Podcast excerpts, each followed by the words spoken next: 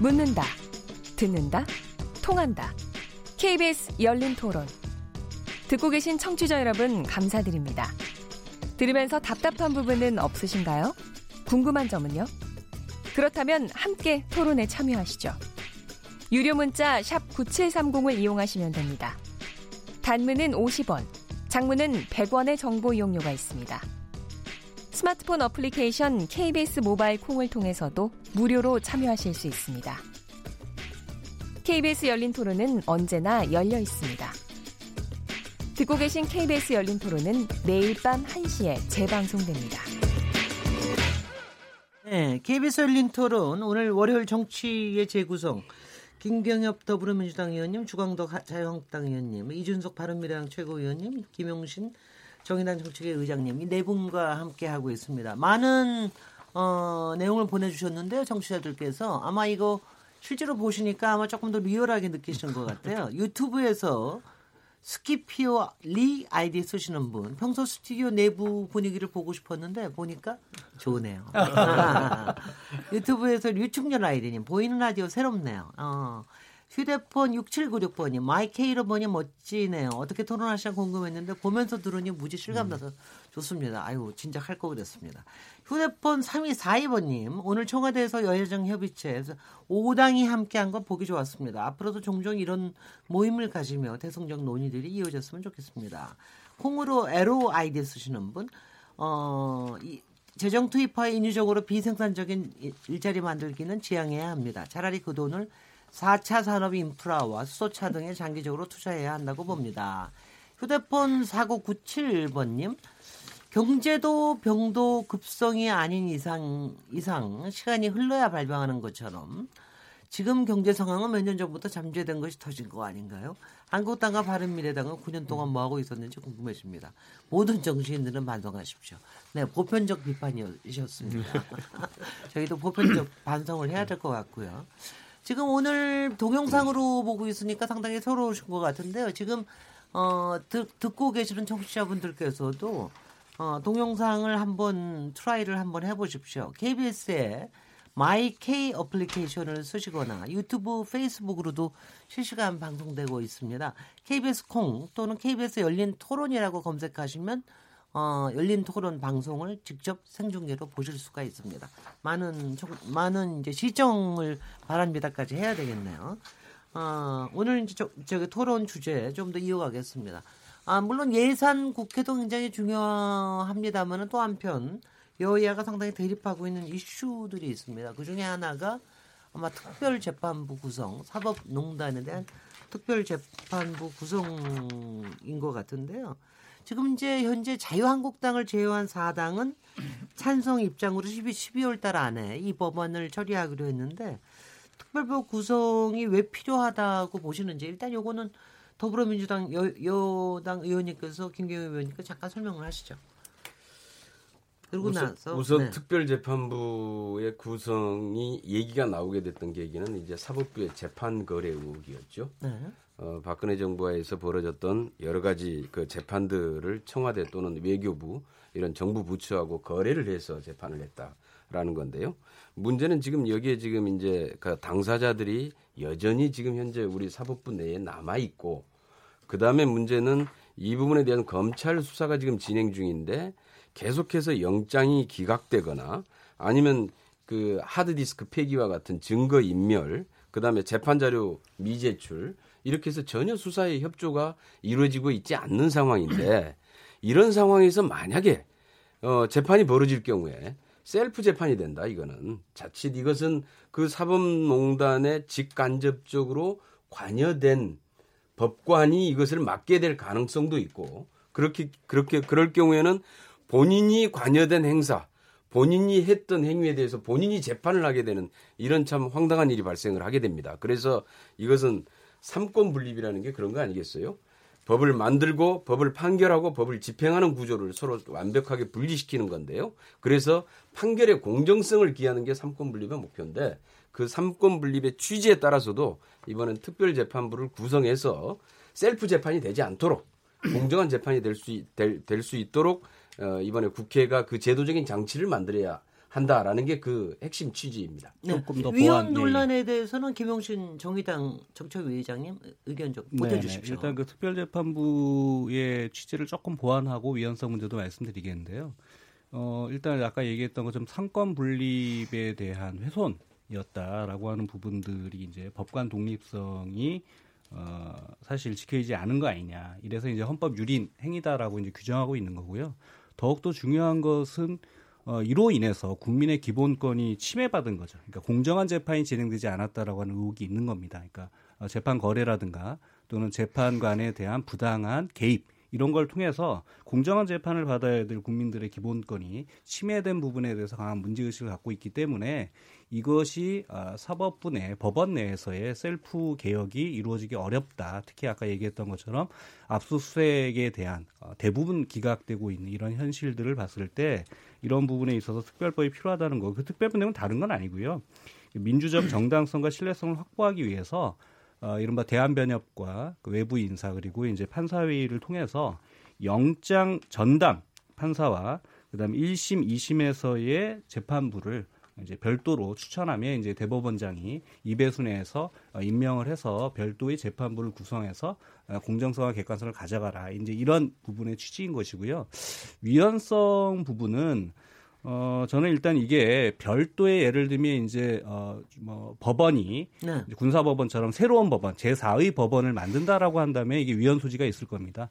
어, 왜냐하면 이제 사법부의 사법권이 어쨌든 이제 법관으로 이루어진 어, 법원에 있다라고 하는 규정 때문에 위헌성 논란이 있겠지만 현직의 판사들, 서울 이제 중앙 법원에 있는 현직 판사들을 기준으로 여기에 연루되어 있는 사람들을 제외하고 현직 판사들로 특별 재판부와 영장 전담 판사들을 지정하는 것이기 때문에 위헌성 논란은 저는 해소된 것이 아니냐 이렇게 보고 있습니다. 예. 이 점에서 이준석 바른미래당 최고위원님께 여쭤보면 예. 어, 바른미래당이 분명히 앞에서는 내 당하고 합, 합해 같이 특별재판부 관련 특별법을 만들겠다고 해놓고 또 그 안에서는 또 여러 다른 의견을 내시는 분 의원님들도 계시고 그래서 그래서 상당히 좀 내부가 좀 분열이 되는 거 아니냐. 그래서 실제로 당 안에 많은 의견이 너무 존재하고 있어서 이 사안뿐만 네. 아니라 저도 네. 헷갈리기도 합니다. 근데 그래도 일단 외부적으로 어 어떤 당이 저기 공식적으로 의견을 냈으면은 그런 그런 부분은 좀 그래서 요새 요새 그런 말이 있더라고요. 밤이하다. 음, 그런데 저는 뭐 그걸 저는 뭐 일부는 그걸 긍정적으로 받아들인다고는 그렇게까지 하진 않고요. 근데 네. 다만 이거는 태생적인 한계다라는 생각하는 거 솔직히 받아들이고요. 요 특별재판부 특별법 관련해서는 어떻게 생각하세요? 이렇게 봐야 되는 것이 원내대표 네. 같은 경우에는 가서 많은 사안에 대해 가지고 이제 네. 사실상 교섭권을 행사하는 자리에 있는 거거든요. 예. 그런데 이 교섭을 할 때마다 세부적인 사안에 대해서 의총을 먼저 하고 갈 수는 없는 사안입니다. 음. 교섭 중에 어떤 이야기가 나올지 모르기 때문에 그래서 사실 교섭을 통해 가지고 대표자로서 김관영 원내대표께서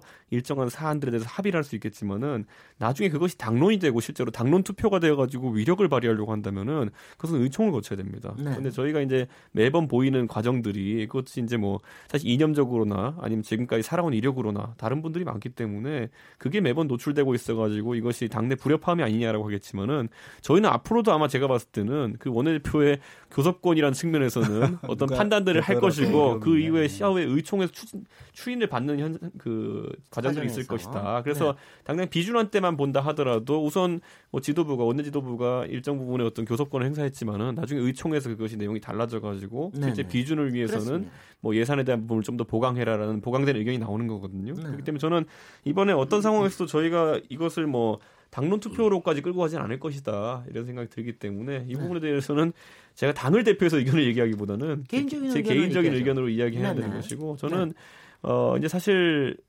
저는 어쨌든 이제 사법부 이런 농단을 보면서 많은 국민들이 참 특단의 조치가 필요하다라는 생각을 많이 했을 겁니다. 네. 그런 입장에서 특별재판부 논의가 상당히 공감이 가는 부분이 있고 다만 우리가 도입하려고 하는 특별재판부라는 것이 어떤 새로운 제도의 도입에 가깝다는 생각을 해야 됩니다. 일시적인 것이라고 우리가 아무리 주장한다 하더라도 과거에 우리나라에도 특검이란 제도가 처음 도입됐을 때 특검에 대해서 많은 논쟁이 오갔죠. 네. 근데 그 다음에 한 번 특검을 하고 나니까 그 다음부터는 조금만 이제 검찰의 공정성이 의심받으면은 남용됐습니다. 그것이. 네. 그래가지고 실질적으로 성과가 나지 않은 특검도 있고 실제로 흐지부지된 특검들도 있습니다. 그런데 그런 것들을 생각해봤을 때 특별재판부라는 것이 지금 일회성인 이례적인 그 어떤 니즈라는 건 충분히 많은 국민들이 인식하고 있겠지만은 이것이 위헌적인 요소가 있는 것은 어느 정도 받아들여야 됩니다. 네. 그렇기 때문에 저는 그 부분에 있어 가지고는 좀 신중해질 필요가 있다. 그래서 위헌적인 요소를 어떻게 제거할 것이냐에 대해 가지고 조금 더 논의를 해야 되는 것이 아닌가 싶습니다. 예, 이제 이제 자유한국당 네. 세 당에 다 얘기 들으셨으니까 아, 예, 예. 특히 주광덕 의원님은 예. 어뭐 특별재판부에 관련된 특별법 제정하지 않고도 특별재판 구성할 수 있다 이런 강하게 주장하고 계신데 네. 설명을 해주시죠. 그렇습니다. 어, 지금 뭐 민주당이나 정의당에서 주장하는 어, 국정 아니 사법농단 사건과 관련돼 있는 법관이 이 사건을 재판한다 그러면 셀프 재판 아니냐. 네. 그 점은 뭐 국민 누구나 다 동의하는 거죠. 그런데 그 전제로 어, 이 사법농단 사건의 그 피고인이 이제 재판을 받게 되면 왜 사법농단 사건에 연루된 사람이 재판부가 된다. 이걸 전제로 하고 있거든요. 어, 저도 지금 이 수사 진행 과정에서 우리 법원이 보여준 잘못된 행태, 예를 들면 영장을 계속 무더기로 기각하고 네. 또 기각 사유를 보면 좀 국민이 납득할 수 없는 그리고 기존의 영장 기각 사유하고는 전혀 형식과 내용을 달리하는 특이한 예를 들면서 사, 어, 기각을 합니다. 네. 그래서 기존의 그 서울중앙지방법원에 있는 형사합의부라는 그 재판부에서 재판하는 것은 이 사건만큼은 적합하지 않다. 설령 어떤 특정 재판부가 사법농단 사건에 전혀 연루된 법관이 한 명도 없는 재판부라 하더라도 법원이 이 사건에서 보여준 제19 감싸기나 아, 수사에 협조하는 의지를 전혀 보이지 않았던 이런 점 때문에 기존의 재판부에 대한 신뢰가 함께 아, 무너진 것은 사실이다.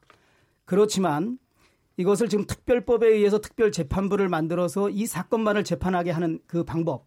지금 민주당에서 주장하고 있는 특별법에 있는 특별법을 만들어서 특별 재판부를 구성해서 이 사건을 재판해야 된다라는 것은 저는 우리 헌법의 명백한 위반이라고 생각합니다. 우리 헌법 101조 1항을 보면 사법권은 법관으로 구성된 법원에 속한다고 되어 있습니다. 여기서 사법권은 재판하는 것 자체뿐만 아니라 재판부를 구성하고 사건을 배당하는 그 내용까지도 사법권의 본질적인 내용.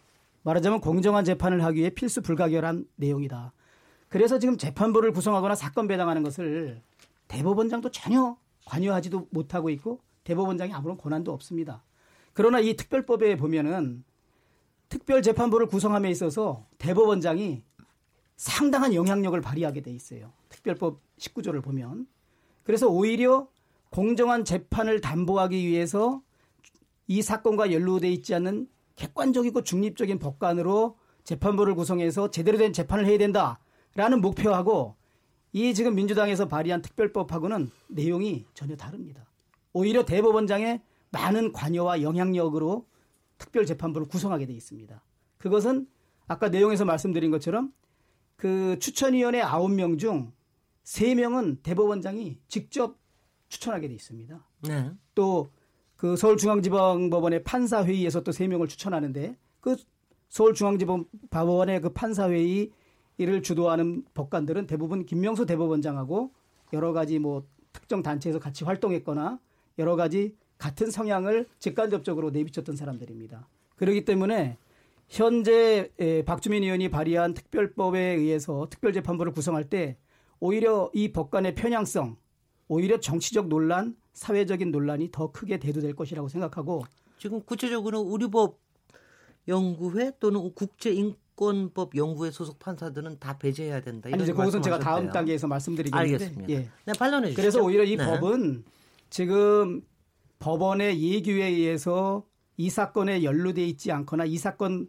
재판을 받을 사람하고 특수한 관계에 있지 않은 사람들로 구성하는 법관 사무분담에 관한 예규에 의해서 특별재판부를 구성하는 것보다는 훨씬 재판부 구성이 편향적이고 논란이 많다. 그리고 무엇보다 위헌이다. 나는 그렇게 생각합니다. 두 가지 네. 좀 반론을 좀 하면요. 일단 지금 어, 중간도 의원님이 얘기하셨던 우리 예, 예. 말씀하실 때 앞에다 아, 예. 당을 조금 붙여주시면 네, 조금 더 예, 세일이 잘 되겠습니다. 예, 예. 지금 이제 헌법에 이제 그 101조에 대한 사법권에 대한 해석을 너무 좀 이렇게 과도한 해석이다라는 평가들이 있어요. 주 의원님이 얘기했던 부분에 대해서. 그러니까 사실 재판뿐만이 아니라 재판부 구성과 그리고 사건 배당까지가 이제 해당되는 거다라고 이제 주 의원님 얘기를 하시지만 어, 지난번에 대한 변협에서 그 소속 그 변호사들 1,900명에 대해서 여론조사를 한번 실시를 해봤죠. 해서 특별 재판부가 필요한 거냐, 어? 아니면 자체 맡길 거냐라고 하는 부분에 있어서 사실 법조계에서도 대략 한 56.6% 거의 한 2대 1 정도로 현직에 있는 이제 법조인들도 특별재판부가 필요하다라고 하는 인식들을 좀 보여주신 거고요. 네. 국민들도 사실 이제 10명 중에 한 6명 정도는 그런 여론 지형들로 이제 의견들을 보내주고 계신 겁니다. 무엇보다도 이 사건의 본질이 얘기했던 것처럼 법원이 스스로 그런 재판부의 공정성과 객관성을 구성할 수 있는 아까 얘기했던 예규라든가 이런 걸 통해서라도 할 수 있는 부분에 대한 국민적 신뢰를 잃어버린 게 저는 가장 큰 문제라고 생각을 해요. 그러니까 물론 이제 재판에 대한 거래 의혹도 있고 재판에 대한 개입 의혹도 있고요. 그다음에 법관에 대한 사찰 의혹도 있는데 무엇보다 중요한 건 국민들은 아 저거 스스로 되겠어? 어, 저거 보니까, 어, 일반인들은 대부분 100명 중에 한 명 전부 영장 기각될까 말까 한데, 저기는, 어, 90%가 다 기각되네? 이런 것으로부터, 어, 훼손되어 있는 법, 그, 이른바 법원의 국민적 신뢰의 그 상실 문제가 가장 중요한 문제다라고 보고요. 그런 부분에서 저는 어, 법원 스스로 어렵기 때문에 외부 인사의 개입과 추천이 불가피할 거라고 보고 만약에 주연님이 얘기했던 것처럼 그게 어, 대법원장의 개입이 우려된다라고 한다면 저는 그렇다고 한다면 오히려 어, 대한변협의 전체를 추천하 이렇게 할 수 있다고 봅니다. 그러니까 그런 부분에 대한 문제라기보다는 이것이 출발했던 본질로부터 외부의 개입이 없어서는 스스로 자정되기 어려운 상태까지 갔다라고 하는 이제 국민적인 요구를 반영한 법이다 이렇게 봐야 될 것 같습니다. 저기 잠깐만요. 청취자들이 다 따라가시긴 하시겠으나 지금 박주민 의원님이 제출하시는 특별법에 대해서 이제 위원 수리가 있다고 얘기하시는 과정에서 그 특별법 말고도 대법원 예규로 대법원장이 직접 어, 재판부를 구성할 수 있다 이렇게 네. 얘기하셨는데 그 예규라고 하는 거 조금만 더 설명을 해주시면 어떻습니까? 이제 그 법관 등의 사무 분담 그리고 사건 배당에 관한 예규가 있습니다. 네. 그게 무슨 말이냐면 이제 법관들의 사무 분담 어느 재판부 어느 재판부를 구성하느냐. 그다음에 사건이 왔을 때 그 사건을 재판부에 어떻게 배당하느냐. 요거에 관한 네네. 예규가 있습니다. 네. 그리고 이 예규상에 사무 분담이나 사건 배당에 관해서는 대법원장이 관여하거나 개입할 현행법상 0.1%의 권한이 없습니다. 네. 아, 그런데 지금 특별법에 의하면 어, 특별재판부 후보를 추천하는 추천위원회를 9명으로 구성하는데 네네. 그 9명을 대한변협에서 3명을 추천하고 아까 제가 그 판사회의에서 3명 그리고 대법원장이 직접 3명을 합니다. 네네. 그러면 그 9분이 예. 잠깐만 네네. 그 9분의 추천위원회 위원들이 그 1심 재판이 뭐 이제 법관이 3분이지 않습니까? 합의 보니까 그러면 2배수인 6명의 법관을 추천합니다. 네. 그러면 김명수 대법원장이 추천받은 6명 중에 3명을 또 대법원장이 임명을 하게 됩니다. 네. 그러니까 재판부 구성에 현재는 아무런 권한이 없는 분이 이 사건을 재판하기 위해서는 추천위원회 위원도 직접 3명도 추천하고 네. 또 추천위원회 9분이 2배수인 6명의 법관을 추천했을 때 그중에서 누구를 3명으로 추천할까 하는 권한 임명할까 하는 권한도 김명수 대법원장이 직접 갖는단 말이에요. 근데 꼭 대법원장을 타겟으로 하지 않으셔도요. 그러면은 아니 그리고 그러면 어떻게 그러면 어떻게 구성을 아니 그리고 이제 겁니까? 정의당에서 네. 대법원장의 과도한 재판부 구성 권한을 가졌기 때문에 문제다 그러면 재판부 구성을 외부의 다른 사람으로 하면 되지 않느냐. 네, 예. 바로 그, 그 점에 대해서 변협이 그 점에 대해서 제가 저는 어, 재판부 구성을 법관으로 구성된 법원 내에서 하지 않고 외부 세력이나 외부 기관이나 외부 사람이 하는 것 자체가 헌법 위반이다. 그 얘기가 두 번째로 아니 제가 그, 잠깐만 얘기 끝내시고 그리고 왜 특별법에 네. 의해서 특별재판부가 위헌이냐? 이제 우리 헌법 27조 1항에 보면 모든 국민은 헌법과 법률이 정한 법관에 의해서 재판을 받을 권리가 있습니다. 이게 모든 국민의 기본권이죠.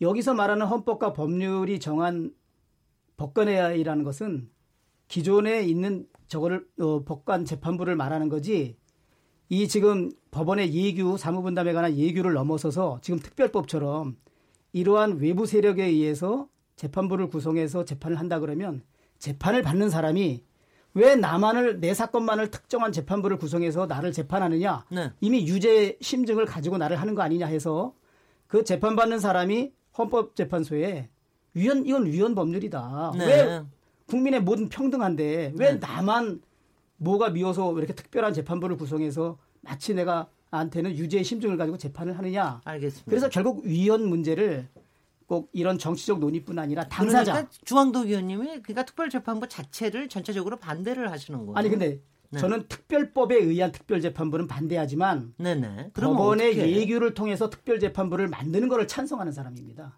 그게 어떻게 가능한 겁니까? 그럼 저는 이제 서울중앙지방법원에 네. 지금 형사재판을 할 수 있는 합의부가 13개 부가 있습니다. 그 13개 부는 설령 이 사법농단 사건과 연루돼 있지 않은 법관으로 구성됐다 하더라도 여러 가지 사법에 대한 국민적 불신이 높은 이 상황에서는 네. 기존의 13개 재판부는 하지 말고 지금 제가 말씀드린 법관 사무분담과 사건 배당에 관한 예규에 따라서 서울중앙지방법원에 380명이 넘는 판사 중에 이 예규에 따라서 특별재판부를 구성하라는 겁니다. 네. 그러면 구체적인 방법론으로 제가 생각할 수 있는 것은 이 사법농단 사건에 연루돼 있다고 의혹받는 사람은 배제하고 또 재판을 받을 전직 고위법관과 뭐 배석 판사와 재판장 관계에 있었다든가 법원행정처에서 결제 관계에 있었다든가 이런 특별한 관계에 있었던 법관도 빼고 네. 또한 이제 우리법 연구회나 국제인권법 연구회 회원으로 활동했던 사람 그리고 전국 법관 대표회의에서 어쨌든 양승태 체제에 대한 문제 제기를 하고 이 사건에 대해서 의견을 표명했던 분들은 이 사건 재판부에서 빠지고 나머지 법관 중에서 부장판사 후보군에서 전산으로 무작위해서 재판장을 구성하고 또 5년 이상 뭐 15년 이하 법관 중에서 배석판사 두 사람을 또 무작위로 선발을 해서 그러한 법원 내에 현행 법령 하에서의 특별 재판부를 만들어서 이 사건을 재판하는 것이 이 사건에 대한 가장 공정한 재판을 담보하고 위헌 시비도 없애고 우리 법원에 대한 국민의 기대에도 저는 가장 맞다.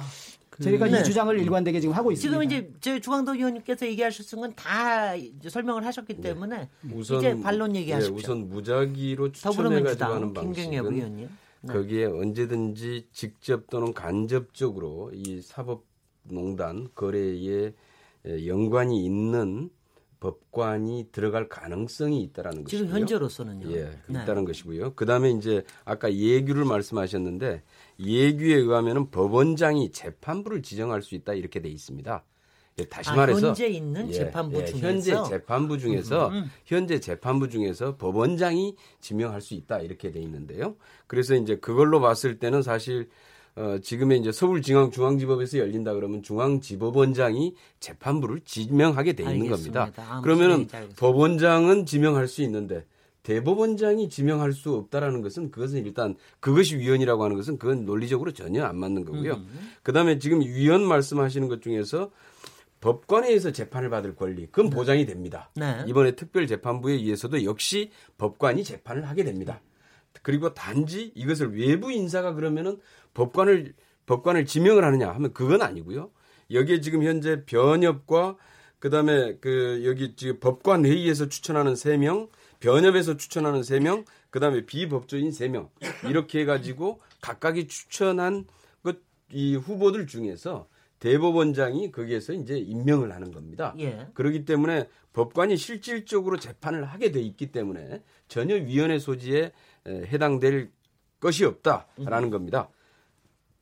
그, 그 네, 다음에 네. 하나 더 하나 더 추가하면은요. 네. 그 다음에 우리법 연구에 국제 인권법 연구에 뭐 여기는 배제해야 된다. 그런데 사실 그동안 이, 양승태 대법원장에 예. 대해서 비판 의견을 제시한 그런데 양승태 대법원장에 대해서 이것을 비판을 제기했던 이 사법농단 재판 거래에 대해서 문제를 제기했던 사람을 다 빼고 나면은 누가 남습니까? 네. 거래에 직접 당사자이거나 연관돼 있는 사람만 남게 돼 있는 거죠. 그러면은 거기로 다시 셀프 재판이 이루어지는 것이고요. 네. 그래서 그런 건 있을 수가 없고요. 이런 이런 체제 하에서 이런 우리 사법부 내부의 문제점들을 과감하게 지적하고 개혁을 요구했던 법관들이 그래도 공정하게 재판을 할 수 있을 것이다 음. 이렇게 보고 있습니다. 아니 근데 그 의원님 의원님 논리대로라면은 네. 지금 양승태 제, 양승태 체제에서 득을 본 사람 아니면 실을 본 사람밖에 없다라는 것과 비슷하게 받아들여지는데 그렇다면 도대체 어떤 사법부를 구성해야 되는 것인지 왜냐하면 이 당사자든 해 당사자든 이해 당사자 같은 경우는 편향된 판결할 가능성이 있는 거 아니겠습니까? 그런데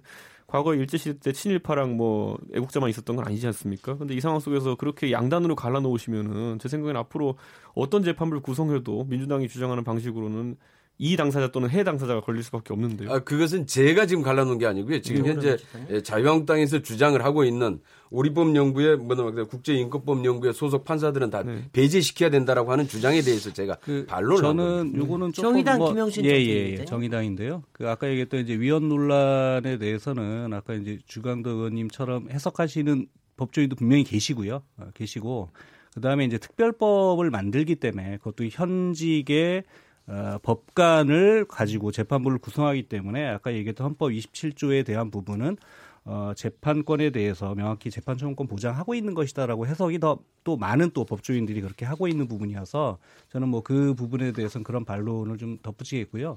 다만 얘기하셨던 문제 조금 구별할 부분이 있어요. 그러니까 우리법 연구회와 관련된 거나 또는 얘기하셨던 이제 뭐 국제 인권법 연구회와 관련해서 저는 여기에선 딴 거보다는 세 가지 사건이잖아요. 재판 거래 의혹이 있는 거고요. 그다음에 재판 개입 의혹이 있는 거고요. 세 번째가 사실은 이제 양승태 대법원장과 생각이 좀 다른 대표적인 고로한 이제 아까 그런 모임에 대해서 사찰 또는 불이익 의혹이 있는 거예요.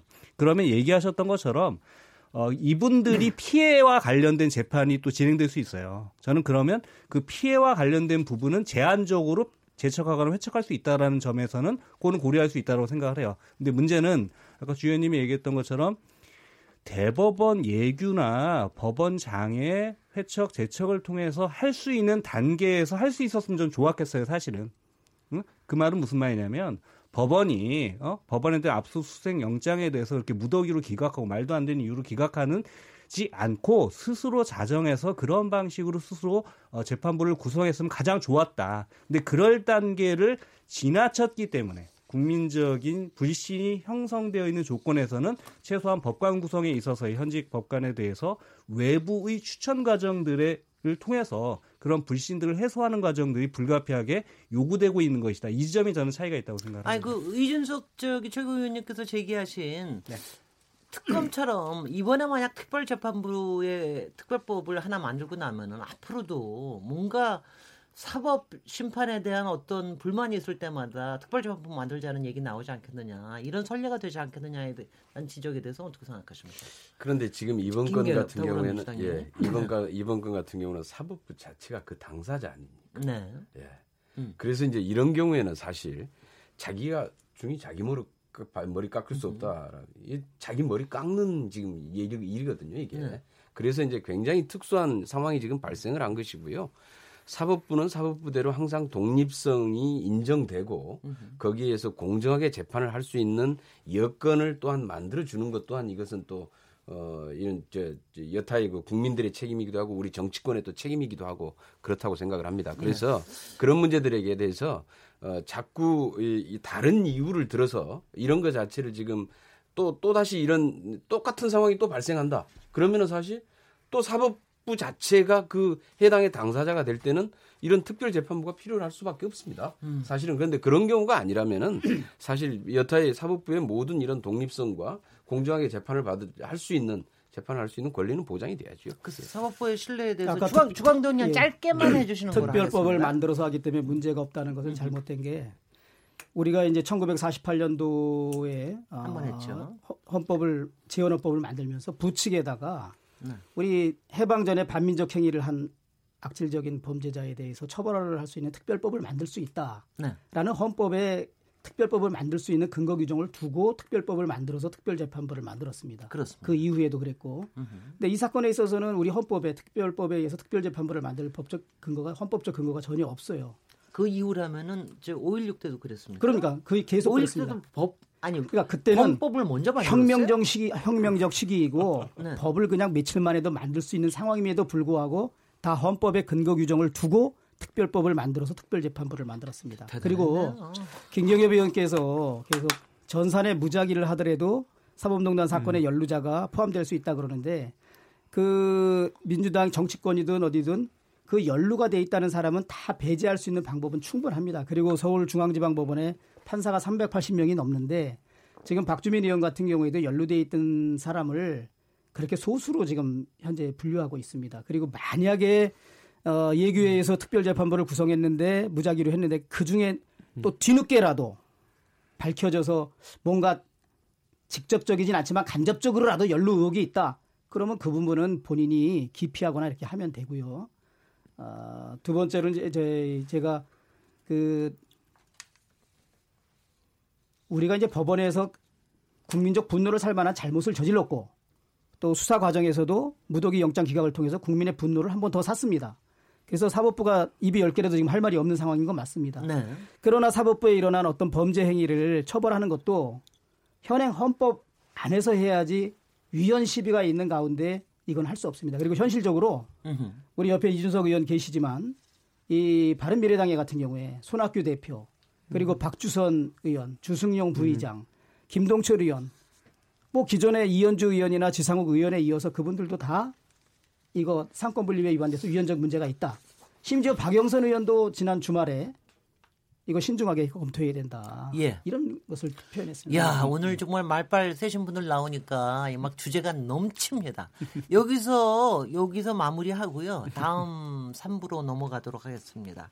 지금 여러분께서는 KBS 열린 토론 시민 김진애와 함께 하고 계십니다.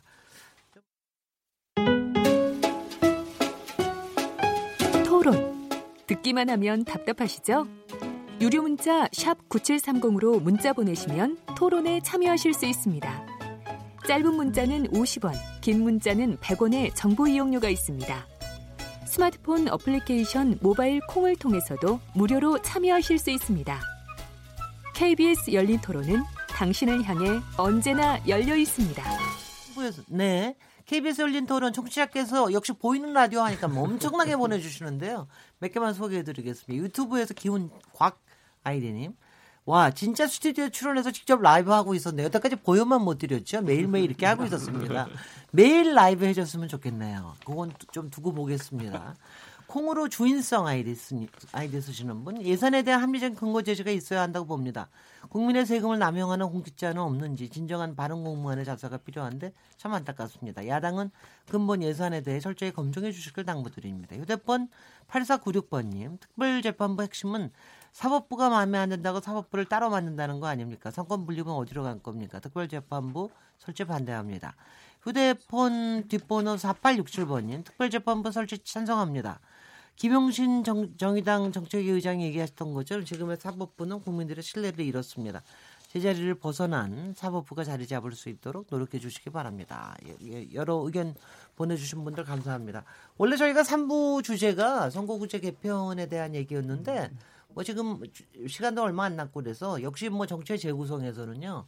막 현재 일어나고는 막 꿈틀꿈틀하는 어 얘기들 뭐 이런 얘기를 좀 해줘야지 청취자들이 좋아하시기 때문에 몇 개 그 주제를 하는 거로 선거구제 네. 개편에 대해서는 네. 아마 별도로 분명 예. 얘기할 기회가 있을 것 같아요. 이 얘기부터 하겠습니다. 정두원 전 의원이 2020년 총선을 앞두고 불과 뭐 1년 4개월 됐는데 지금 현재 야당들은 정의당 빼고는 다 없어질 거 그랬어요. 그, L, 그 V자만 살아남을려는 모양입니다. 이 부분에 대해서 어떻게 생각하시는지 어, 일단 바른미래당 저 이준석 최고위원님부터 먼저 얘기하시죠. 정의당 빼고 다 없어지는데 현재 야당이 없어진다고 가정하셨거든요. 현재 야당이 다 자유한국당까지 포함해 다 없어진다. 그러니까 뭔가 새로운 게 나올 거라는 이야기를 하시는 거겠죠. 네. 네, 그런 상황이고 왜냐하면 네. 우리가 봤을 때 지금 여당과 어, 정의당만 존재하는 공간이라는 건 성립하기 어렵지 않습니까? 그러다 네. 보니까 아마 그런 점을 염두에 두고 말씀하시는 것 같고 네. 사실 정두원 전 의원께서는 저도 뭐 잘 알고 지내지만은 다 종친다로 이제 끝내시거든요. 보면은 항상 모든 말씀을. 아, 종치는 걸 좋아하시는군요. 네, 뭔가 좀 끝내는 걸 좋아하시는데. 그러면 그러고 나서 보, 본인이 다시 시작하시겠다는 그런 뜻인가요? 아니면 정도원 의원 같은 경우 항상 개혁적인 성향을 가지고 계신 분이고 뭔가 네. 새로운 판을 짜야 된다라는 것을 아, 우회적으로 그러면은 네네. 좀 옛날 판은 닫아야 된다라는 것을 강조하니까 이게 네. 다문 닫아야 된다 이렇게 표현한 건데 저는 그런 생각이 듭니다. 보면은 지금 아마 총선까지는 아직 1년 반 정도 시간이 남았고요. 네. 과거 우리가 솔직히 말하면 야당의 뭐 4분 5열 또 그리고 통합 과정들을 보면요. 꼭 보수 진영뿐만 아니라 뭐 대통합 민주신당의 창당 같은 과거 사례 같은 걸 보면은 한 6개월 동안 열심히 달려가지고 이뤄내더라고요 보면은 네. 그 뒤에 선거 결과는 뭐 꼭 좋았던 건 아니지만은 그렇기 때문에 그런 통합 과정 기술적인 문제에 대한 부분이 아니라요 저는 보수가 앞으로 어떤 새로운 핵심 가치를 찾아가느냐의 그 과정에 많은 게 달려 있다 보고요 네. 아마 정두원 의원이 평가하신 것도 그 가치들이 쇠했다 소위 말하는 어, 우리가 잘 아는 낙수 경제나 이런 걸 대변되는 보수의 가치들이 많이 쇠했다 그래서 그 새로운 걸 어떻게 만들어낼 것이냐 보수의 위기가 등장했을 때는 항상 새로운 이론들이 많이 나오고 네. 실제로 영국의 보수당 같은 경우에도 보면은 우리가 잘 알지만 원네이션파라고 하는 곳 다소 중도적인 색채를 가지고 있건 뉴라이트가 오락가락하면서 이제 이념적으로 좀 정립해 나가는 과정 속에서 정당이 발전했던 것처럼 네. 저도 보수 쪽에서도 이제 새로운 이념들이 좀 나올 때가 되지 않았나 기대합니다. 자유한국당 주광덕 의원님 없어집니까 자유한국당? 글쎄요. 근데 뭐 완전히 사라지진 않겠죠. 음. 아 근데 어떻게 적극 부정을 안 하시네요. 개혁 선언이시군요. 예, 저는 지금 정도원 의원의 그런 말씀은 자유한국당이 과거에 대한 반성도 책임도 부족하고 또 현재 뭐 한국 정치 발전을 위해서 또 국민들을 위해서 치열한 뭐 노력도 좀 부족하지 않나 오히려 계파 싸움만 좀 많이 있고 어, 또한 뭐 대안을 제시하거나 새로운 미래 비전을 제시하는 그런 능력도 어, 지금 좀 떨어지지 않았나. 그래서 뭐 시대 정신에도 뒤떨어지고 자꾸 뭐 이렇게 과거 정치를 이렇게 회상하는 듯한 그러니까 미래의 새로운 비전이나 대안을 제시하지 못한 그런 점에 대해서 저희들에 대해서 강력하게 질타하는 것이라고 생각하고 네. 오히려 이런 강력한 비판 질타를 저희가 거울 삼아서 과거에 대한 좀 더 책임 있는 반성도 하면서 아, 미래에 대해서 또 국민들 앞에 좀 새로운 모습을 보여야 되지 않나. 그래서 아까 김성태 의원 원내대표의 최근에 변화된 모습에 대해서 이준석 의원은 좀 의아하다 했는데 에, 그런 것이 좀 변화하려는 몸부림의 한 아, 축이 아닌가 그렇게 좀 이해해 줬으면 좋겠다. 저희는 조금 사실 더, 조금 더 네. 네, 네, 저희는 사실 이제 당이 네. 이제 어쨌든 보수 통합이라는 대명제 하에서 네. 원칙적으로 동의하는 분들이 계셨어요. 근데 최근에 아까 주광덕 의원께서 김성태 원내대표의 변화를 또 긍정적으로 평가해 주셨지만은 또 최근에 저희 당이 또 약간 좀 흐트러지는 분위기다가 다 잡게 된 거는 또 전원책 변호사의 등장이었어요. 그러니까 이념적으로 한국당의 방향표를 네. 아, 그 좌표를 오른쪽이다라고 네. 찍어버리는 바람에 네. 많은 분들이 또 흔들리는 마음을 다 잡았거든요. 네. 그러다 보니까 저는 사실 그 방향성이 저는 자유한국당도 혼란 없이 좀한 네. 방향으로 개혁이라든지 아니면 쇄신의 방향으로 갔으면 좋겠다라는 생각하고요. 저는 그렇게 했을 때는 아마 정두원이 말하는 것처럼 뭐 극단적인 결말이 아니더라도 더 다른 좋은 방법들이 있지 않을까 생각이 됩니다. 그 정원 저론책 조강 특위 위원 등장하시면서 여러 가지 변화 뭐 여러 가지가 있었지만 그 중에 좀 저한 한 가지 기억에 남는 게 박근혜에 대한 평가를 내리자라고 하는 뭐 이런 게 있, 는가 하면 최근에는 뭐 친박 쪽의 홍문정 위원께서 공개적으로 탄핵 재평가를 요구하기도 했는데 음. 이런 좀 어떻게 보면 상반되는 아니면 맞불 성격의 어, 움직임이 있는 거에 대해서는 어떻게 보고 계십니까? 그러니까 지금이 굉장히 한국당 입장에서는 격동의 시기인 것 같습니다. 오히려 어, 격동, 새로운 격동. 비대위 그렇습니다. 체제 그리고 또 조광특위가 초강수를 두는 아, 그런 이제 모습을 보였는데 어, 또 막상 진행하면서는 말은 무성하지만 실천적인 아젠다가 좀 부족하지 않았나. 네. 그래서 당내가 더 당분간은 어, 많은 백가쟁명식의 이제 논의가 되고 뭔가 어, 새로운 비대위 체제와 아, 조강특위 체제를 갖추면서 그나마 보수 지지층이나 국민들이 기대했던 그 발을 지금은 뭔가 조금 아, 미흡하지 않나. 그래서 제가 음. 너무 너무 웃기는 주광덕 의원님 앞에서 음. 얘기하실 땐 그렇게 구체적으로 얘기하시더니 지금 전혀 구체적으로 얘기 안 하시는 거 보세요. 저는 제가 봤을 때 주광덕 주광덕 의원님도 개혁적인 성향을 가진 분으로서 상당히 요즘 최근의 상황이 답답하실 겁니다. 근데 저는 참 최근 들어서 이 네. 빈자리가 참 아, 기억난다고 네. 홍준표 대표가 과거에 이제 보면은 네. 자기 하면서 이제 연탄 가스 올라온다 이런 말 많이 했거든요 보면은. 네. 근데 이제 자유한국당에 이제 원내대표 선거라든지 전당대회라는 새로운 이제 이벤트를 앞두고 한동안 이름을 듣지 못하던 분들이 또다시 이름이 또 나오고 있습니다. 그분들이 주장하는 것도 뭐 탄핵 재평가라든지 아니면 뭐 보수 뭐 배신자들 뭐 처단해야 된다 뭐 이런 것들 다시 과거에 한 2년 전 구호들이 다시 나오고 있거든요. 네. 전 이걸 보면서 어, 다시 한번 그 말이 또 떠오릅니다. 그러면. 그 저도 네, 정의당 예 정의당입니다. 그 네. 사실 이제 그 다른 정당 이어서 말을 좀 하기가 좀 조심스러운 건 좀 있는데요. 근데 어쨌든 좀 국민들의 바램과는 조금 거리는 좀 있어 보여요. 그러니까 이제 김병준 비대위원장 이제 되시고 나서는 좀 어, 노선과 비전을 좀 혁신해 줄 것을 좀 기대했는데 그 기대만큼은 좀 못하고 있는 게 아닌가라는 평가들이 있는 것 같고요. 전원책 변호사에게는 이제 어쨌든 인적 어, 쇄신과 혁신을 좀 기대했는데 거기에도 이제 기대는 좀 못 미치고 있는 상황이다라고 하는 평가들이 좀 많지 않냐 이렇게 보고요. 그 최근에 어쨌든 홍문종 이제 의원이 이제 박근혜 재평가 탄핵에 대한 이제 재평가를 해야 된다라고 하는 이야기가 나왔잖아요. 네. 근데 사실은 이게 저희도 좀 당혹스럽지만 사실 이제 그 저는 뭐 이 정도라고 한다면 굉장히 심각한 문제라는 생각을 좀 하긴 하는데 어, 그렇게 되면 사실은 제가 제가 봤을 땐 제일 좋아할 건 민주당이 아닌가 싶어요. 어, 속으로 땡큐하지 않을까 이 정도인데 어쨌든 이제 보수 혁신을 음. 기대하고 있는 어, 많은 또 국민들이 계시는데 그런 바램과는 좀 거리가 먼 거 아니냐. 어쨌든 음. 이제 국정농단이라든가 헌정에 대한 유린에 대한 심판을 어쨌든 이제 헌법재판소와 현재 이제 고법까지 어, 법원에 이제 판결을 받은 부분에 대해서 이제 홍문정 의원이 얘기했던 부분들은 그걸 인정하겠다라고 하는 건 아닌 것 같고 어쨌든 그 부분의 부당성이라든가 그것이 왜 탄핵 사유냐라고 하는 얘기를 좀 항변하는 그런 취지에서 얘기하신 걸로 이해되기 때문에 어쨌든 그런 부분에 대해서는 좀 어, 많은 국민들이 우려를 좀 하고 있는 게 아닌가 이렇게 보고 있습니다. 저는, 예, 저는 이거 다 이거 잠깐만요. 아니, 우리 마지막에는 음. 단타로만 치겠습니다. 단타로 저기 아니 저 저기 김경엽 의원님께는 딴 질문이 있습니다. 또 있어요? 네. 아 이거 잠깐 말씀드리고 아, 하면 안 돼요? 뭐, 이런 거 할 때는 뭐, 질문을 받으시고 끼어서 예, 얘기하시는 알겠습니다. 그렇게 하시는 겁니다. 배워서 해야 되겠네요. 네.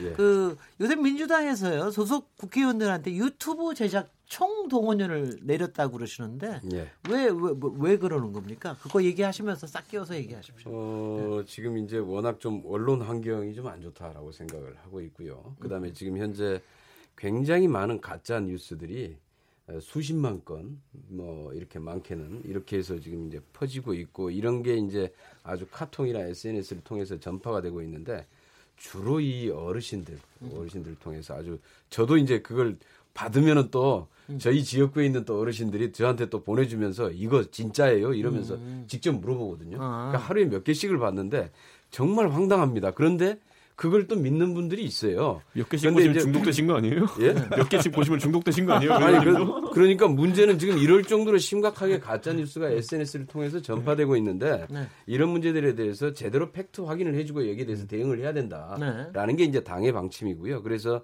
특히 이제 이 지금 현재 가짜 뉴스의 통로들을 통해서도 유튜브와 같은 이런 데들에 좀 적극적으로 좀 대응을 하자. 음. 그래서 팩트들을 팩트 체크를 좀 제대로 좀 해서 진실들을 좀 알려야 된다라는 취지이고요. 네. 그다음에 아까 우리 좀 저 보수 야당의 지금 이러한 음. 모습에 대해서 우리 민주당이 죽을 것이다라고 얘기를 하는데요. 음. 선거 때는 도움이 될 수 있겠죠. 그런데 사실 국정 운영을 할 때는 이런 것은 별로 도움이 되지 않습니다. 음. 어, 저희 당 입장에서도 사실 보수 정당이 바로 서고 보수가 보수답게 가야 또 이 국정 현안도 제대로 사실적인 협의가 되고 효율적인 협의가 가능하다라고 생각을 하는데요.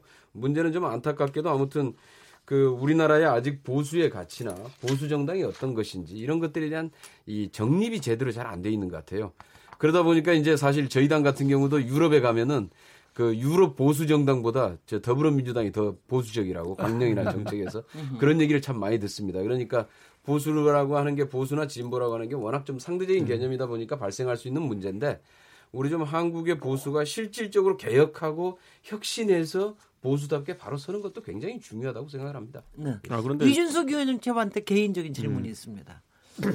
더불어민주당 가짜뉴스 대책위원회 표창원 손혜원 의원을 신고하셨다고요? 그러니까 아까 어디다 김, 신고를 하셨어요? 그게 더불어민주당에서요. 그 박강호 네. 의원님이 위원장으로 계시거든요. 네. 그래서 그 가짜뉴스, 가짜뉴스 대책위원회 대책위원회를 이제 하셨더라고요. 그래가지고 뭐 그때 구글 코리아에다가 104건 삭제 요청하고 이런 일을 하셔가지고 네. 제가 그런데 그 기준을 공개 안 하더라고요. 네. 그러니까 뭐 어떤 걸 가짜뉴스로 판별했느냐. 그런데 제가 대충 보니까 어, 확실하지 않은 근거로 정부 시책을 비판하면은 가짜 뉴스 따라 좀 이제 분류하는 것 같아요. 음. 그래가지고 그것의 사례로 이제 제가 기억나는 게 뭐냐면 과거에 이제 사드 배치할 때 보면 표창원 의원이랑 손혜원 의원이 그 가발 쓰고 춤추면서 노래했잖아요. 뭐. 아 박근혜 정부 시절에. 아 그렇죠. 네. 그때 뭐 사드 배치하면 뭐 이렇게 주민들이 어, 튀겨져가지고 전자파에 튀겨져가지고 죽는다 뭐 이런 식의 이제 괴담을 이야기했었는데 네. 그걸 이제 감옥까지 곁들여서 한 거 아닙니까 춤추면서 네. 노래하면서 아홉 명의 국회의원이 그러다 보니까 그걸 이제 민주당의 가짜뉴스 대책위원회에다가 음. 제가 신고를 했어요. 언제 하셨어요? 그 지난주 했습니다. 지난주 해가지고 아직, 아직 뭐, 뭐 처, 처분을 해주십사 그랬는데 이게 빨리 답 준다고 했는데 안 주네 아직까지. 근데 근거 없는 비판이라고 그래서 뭐 이게 네, 가짜 뉴스라고 그렇게 하는 게 아니고요. 네. 지금 현재 우리가 지금 정확한 표현은 허위 조작 정보입니다. 그러니까 네. 고의적이고 의도적으로 자신의 주장을 관철시키기 위해서 음. 근거를 만들어내는 경우에 음. 해당됩니다. 그래서 네. 허위 조작 정보라고 명확히 이제 명칭을 하고 있고요. 그러니까 단지 근거 없이 정부 비판한다 누구든지 할 수 있고요. 거기에 그걸 가지고 가짜 뉴스라고 그러지는 않죠. 그런데 여당답게 조금 네, 이렇게 네. 넓게 네. 생각하시고 우리 국민들의 판단력 네. 그리고 우리 국민들의 균형 감각을 그래도 믿고 어, 정치하시는 게 맞을 것 같아요. 예, 이제 마무리할 시간인데요. 그래도 오늘 첫, 첫 저기 정치의 재구성 첫 구성을 새로 하고 첫 코너였기 때문에 네 분들께 어, 마무리 발언으로 한 사, 사, 40초 정도씩 이번 국회에 대한 것또 앞으로 향후 몇 달 동안의 여러 가지 제도 개선에 대해서 나름대로 각오 또 국민에 대한 말씀 해주십시오. 주광동 의원님부터 하시겠습니까? 예, 네. 오늘 여야정 국정협의체에서 뜻깊은 합의를 했습니다. 저는 국민들에게 새로운 희망을 드리는 게 정치인의 책무이자 사명이 아닌가 생각합니다. 특히 지금 제2의 IMF 사태만큼 경제가 위기라고들 많이 진단하고 있습니다. 정말 어렵고 힘든 우리 서민들 그리고 소상공인이나 자영업 하시는 분들 또 중소기업 하시는 분들 그분들에게 뭔가 이번 겨울은 좀 따뜻하고 좀 그래도 얼굴에 웃음이 돌 수 있도록 이번 예산 심사 또 법안 심사 아, 민생을 위해서 최대한 열린 자세로 또 대승적 차원에서 아, 노력을 하고 그러한 노력이 저희 자유한국당 전체에 함께하는 노력이 될 수 있도록 또 최선을 다하겠습니다. 네, 바른미래당 이준석 최고위원님. 사실 저희 바른미래당이 앞장섰던 특활비 문제도 그렇고요. 국회가 솔직히 일신하려고 하면은 스스로 길을 찾아 할 수 있는 부분들이 덜어 있습니다. 그런데 네. 항상 국민들이 어떤 지적을 했을 때 대안을 내놓는다고 때문에 국민들의 국회에 대한 신뢰, 정치권에 대한 신뢰가 굉장히 낮은가 봅니다. 사실 젊은 사람들이 그래서 이제 역할을 해서 뭐 시각이 다른 거 아니겠습니까? 어, 좀 나이 든 세대에겐 관행이라 보이던 것들도 음. 젊은 세대에게는 어, 넘어갈 수 없는, 묵과할 수 없는 적폐로 보일 수 있듯이 그런 역할을 하기 위해서 좀 정치권이 젊어지는 계기도 좀 마련될 수 있는 어, 그런 어, 정치 문화 환, 환경이 조성됐으면 좋겠습니다. 네, 건투를 기원합니다. 네, 정의당 김영춘 정책위 예, 어제 오늘 사실 어, 정의당에서 모처럼 어, 자유한국당의 그 예산 관련된 정책에 대해서 환영 논평이 나갔을 거예요. 어, 사실 네. 어, 오랜만이죠. 굉장히 오랜만이고 사실 아동 수당 관련해서 이제 처음에 이제 진보 정당이 처음 제안을 했을 때는 게 소수의 의견이었지만 이제 국회 내에서 아동 수당이 이제 만 5세까지뿐만이 아니라 어, 정의당이 대선에 공약했던 것처럼 어, 최소한 초등학생까지 아동수당을 지급하겠다라고 하는 거에서 저는 굉장히 의미 있게 받아들였고요. 거기에 더 나아가서 사실 이제 아동수당을 도입하고 있는 대부분의 나라들은 만 16세, 18세까지 사실은 아동수당을 지급하고 있어요. 그런 점에서 오늘 자유한국당이 아, 중학생까지 아동수당을 지급하겠다 그것도 보편적으로 네. 접근한 부분에 대해서 높이 평가한다. 예. 그런 점에서 오히려 어, 할 수 있는 부분들도 어, 긍정적인 부분들을 함께 찾을 수 있는 부분도 있을 거다 이렇게 보고 있습니다. 네, 김경엽 위원님. 예, 오늘 여야정 상설협의체의 합의가 열매를 맺기 위해서는 이번 정기국회에서 예산과 법안의 통과로 나타나야 될 텐데요. 네. 특히 예산 문제에 있어서는 지금 현재 민생 경제의 어려운 원인이 무엇인지를 정확히 진단하고 이것을 해결할 수 있는 예산 그리고 특히 여기에서 저는 국민 통합적 예산이 필요하다고 생각하는데요. 가령 예를 들어서 뭐 최저임금 문제를 가지고 우리 자영업자와 저임금 근로자들 간의 갈등을 유발시키는 문제랄지 아니면은 일자리 예산을 줄여가지고 다시 뭐 이렇게 그 아동 수당을 지급한다랄지 이런 식의 좀 이렇게 좀 편가르기식의 예산이 아니라 전체적으로 국민을 하나로 통합해낼 수 있는 예산이 만들어지고 이런 예산을 통해서 지금 민생 경제를 살려내고 네. 내년에 내년에 실질적으로 우리 좀 그 나라가 제대로 좀 돌아간다라는 것을 한번 국민들에게 보여줄 수 있는 그런 정기국회가 됐으면 좋겠습니다. 네, 오늘 KBS 열린 토론 어, 월요일 정치의 재구성 코너에서 새로운 멤버들과 또 새로운 동영상 서비스를 가지고 여러분들을 만나 뵙습니다. 오늘 같이 해주신 김경엽 더불어민주당 의원님, 주광덕 자유한국당 의원님, 이준석 바른미래당 최고위원님, 김용신 정의당 정책위 의장님 감사드리고요. 어, 여러분은 항상 이렇게 유튜브로 봐주시기 바랍니다. 동영상 고맙고요. 어, 저는 내일 7시 20분에 다시 돌아오도록 하겠습니다. 감사합니다. 네, 감사합니다. 감사합니다.